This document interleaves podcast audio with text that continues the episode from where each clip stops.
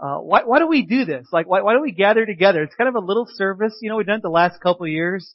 We never pack the place out like Christmas Eve. It's just not the same. I don't know. But, but it seems like, you know, I, I know you got stuff cooking at home. You know, hopefully you turned the stove off before you left, or maybe that's okay, right? Everybody okay? Everything's okay? Okay. Um, but hopefully you're getting ready for tomorrow and, and you kind of just take a break. And I think this is just right. You know, I know it's not everybody, but it's like, this is good. You know, we're gathering together. We're here to praise God. Like, there's never a bad time to do that. So, um, I just want to share some devotional thoughts with you tonight out of uh, 1 Thessalonians 5. So would you grab a Bible and turn there?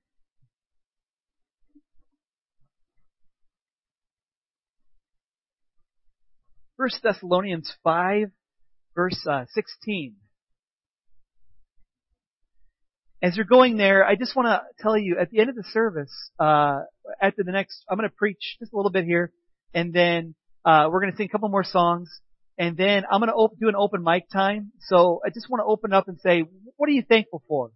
And, and just have us kind of share a little bit uh, on what we are thankful for. So you get to be the sermon, you know. So I'll, I'll be short. I'll be brief. My kids will probably be happy about that. So um, I don't think we had dinner in the house yet, so we're you know it's all good. Um, this is it. First Thessalonians five sixteen. Rejoice always. Pray continually. Give thanks in all circumstances, for this is God's will for you in Christ Jesus. Rejoice always, pray continually, give thanks in all circumstances, for this is God's will for you in Christ Jesus. Uh, so I just want to share a couple things uh, uh, from this, maybe four observations as, as we think about this short little text. Um, it it has three commands. We're supposed to rejoice, we're supposed to pray, and we're supposed to give thanks. Rejoice, pray, thank. Rejoice, pray, thank. And, and we do this over and over and over again. Um, rejoicing would, would be kind of like a fruit of the Spirit. The fruit of the Spirit's joy. So we rejoice in the Lord. We also talk to God, and He's always listening, so we pray. And, and then we also give thanks because we know every good and perfect gift comes from Him. All the good things in your life, whatever it is, it's from Him. Just like we saw in the video, it's the air you breathe, the water you can drink, the people in your life, shelter over your head. It's all from Him. Not, not saying you don't pay the bills, but, but He gives you strength. He gives you ability. It's all from Him. Ultimately, it's from Him. So we are to rejoice in God, praise Him. We're supposed to talk to Him in prayer, and we're supposed to give thanks to Him. Let me give you four observations of kind of things I see going on here in the text. The first one is this. As I read this, I'm thinking, this whole section, starting in like verse, um, you know, verse 11, you know, if you look at verse 10, it says he died for us so that whether we awake or asleep, we may live together with him. You know, Paul's been talking about Jesus' return, us being saved, us not being destined for wrath, like all this salvation stuff. And then in verse 11 he says, therefore encourage one another and build each other up, just as in fact you're doing. And, and then he has this whole section of like stuff we should do uh, together. We ask brothers and sisters, you acknowledge those who work hard among you, who care for the Lord and who admonish you. So he's got all these different directions. In the middle of all that, it's there. Now, I just want to say this. In most of Paul's letters, you have a, like a theology section, and then that gives way to like practical commands. Like, you, you, you know all this about God now. Now what are you going to do with it? And, and this is what Paul is saying. Here's what you do with it. Rejoice, pray, thank. That's what you do with it. That's what you do with the gospel. That's a result of your salvation. If you're someone who knows that you're saved, that Jesus has cleansed you of your sin, this comes out of your life. You rejoice. You pray. You give thanks. Christians should do this more than anybody else because it's the natural outworking of our salvation. Secondly, I think it's interesting that in each of those commands, the rejoice, pray, thanks, each one of them has this description of kind of this continual effort. You know, I'm rejoice how often? Always. Well, how often should I pray? Continually. How often should I give thanks? Well, in all circumstances. So, so th- there's never a time when I shouldn't be prayerful. There's never a time when I shouldn't be rejoicing in God. It's an all the time, anytime kind of thing. Now don't get me wrong. I think we can read this. I was thinking about this this week. I kind of, I read it and I go, well, pray continually. So that, that just means I just kind of do it all the time. And, and sometimes I think if we, if we plan on doing it all the time, we do it none of the time because we're not doing it. You know, we're not, we're not being intentional about it. Uh, what I'm saying is, don't let the intentionality be lost here. I have to rejoice at the decision I make. To give thanksgiving all the time? All the time? Well, well, what happens when you've had a terrible day, when nothing has gone right? You give thanks. What happens when, you know, you, you burn the Thanksgiving dinner? What, what then? You give thanks. What happens when you, when you lose a loved one? You, you give thanks. What happens when you're disappointed with whatever the Lord seems to be doing in your life? Well, you rejoice in Him.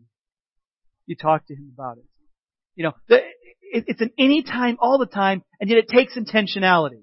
It's kind of like I know every day I'm gonna, I'm, every night I'm gonna set my alarm for the morning. For some reason I never forget to set the alarm, and it just never occurs to me.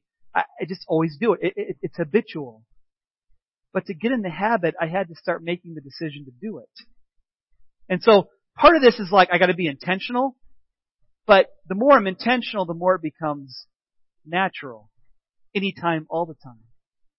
So, so maybe it's not the norm in your house to, to, to take a moment during Thanksgiving for everybody to share what they're thankful for, but it, it could be. It ought to be. It can be. It just takes some intentionality on your part. And when you're having a terrible day and you're really ticked off and you're really mad, to stop and say, but I'm thankful. I'm going to rejoice in the Lord. It takes intentionality. It's anytime, all the time, but, but it takes me stopping what I'm doing and focusing on it. And the more I do that, the more I am intentional about it, the more it becomes a habit. At least that's how I read the text. Thirdly, it says, uh, this is God's will for you in Christ Jesus. I love this because you got thousands of decisions to make every year, big ones, little ones. You know, what, what are you going to do? You're going to buy that car? Are you going to choose? Are you going to become friends with that person? Are you, are you going to fix that problem? What, what, what are you going to do? You have all sorts of decisions every day. What are you going to do? And, and sometimes we have a big decision. We don't know what to do. But I can read this and go, you, you don't know what God wants for you? I can tell you what God wants for you. He wants you to rejoice, pray, and give thanks. That, that's what He wants for you. That's His will for you. So you may say, I don't know what I'm supposed to do tomorrow. I, I don't know how to figure this thing out. I can tell you in the middle of whatever that thing is, however big it is, you gotta rejoice, pray, and give thanks. That is God's will for you. So as you're anxious about what you're supposed to do, whatever His will is there, I can tell you His will is a lot more simple than you know. It's right here. It's, it's, it's telling you what to do. And as you do that, as you rejoice, pray, and give thanks, I've got to believe that God is going to show you what decision to make. But this is where it starts. Rejoice, pray, give thanks. Rejoice, pray, give thanks. And fourthly, I, I, I can't help but notice that again, this command is in this whole series of like how we get along as a church. You know, so, so when it says, you know, like in in verse 14, we urge you, brothers and sisters, warn those who are idle and disruptive, encourage the disheartened, help the weak, be patient with everyone. Verse 15, make sure nobody pays back wrong for wrong. Always strive to do what is good for each other and for everyone else. Rejoice always, pray continually, give thanks in all circumstances. So, so I gotta, I gotta look at this and say, it's so interesting that in the middle of all these community commands, there's this more personal command that I'm supposed to rejoice. I'm supposed to give thanks. I'm supposed to pray. But I can't ignore the idea that it impacts everybody around me. When people see me giving thanks, when life stinks, it has an impact on the community. It's not just me and God doing this. it's me and God and everyone else that sees it and hears me talking about it. It impacts everybody. So, so at the end of the service, when I pass the mic around and you're giving thanks, it impacts the person sitting over here because they're hearing you talk. And they're hearing you talk about maybe things that haven't been good, Maybe you've been really hard in your life, but you're still thankful anyway. And that's building them up. It's giving them hope. It's helping them. And that's the only way I can make sense of sticking a command like this in a whole list of commands for the church. So worship team, would you come back up at this time?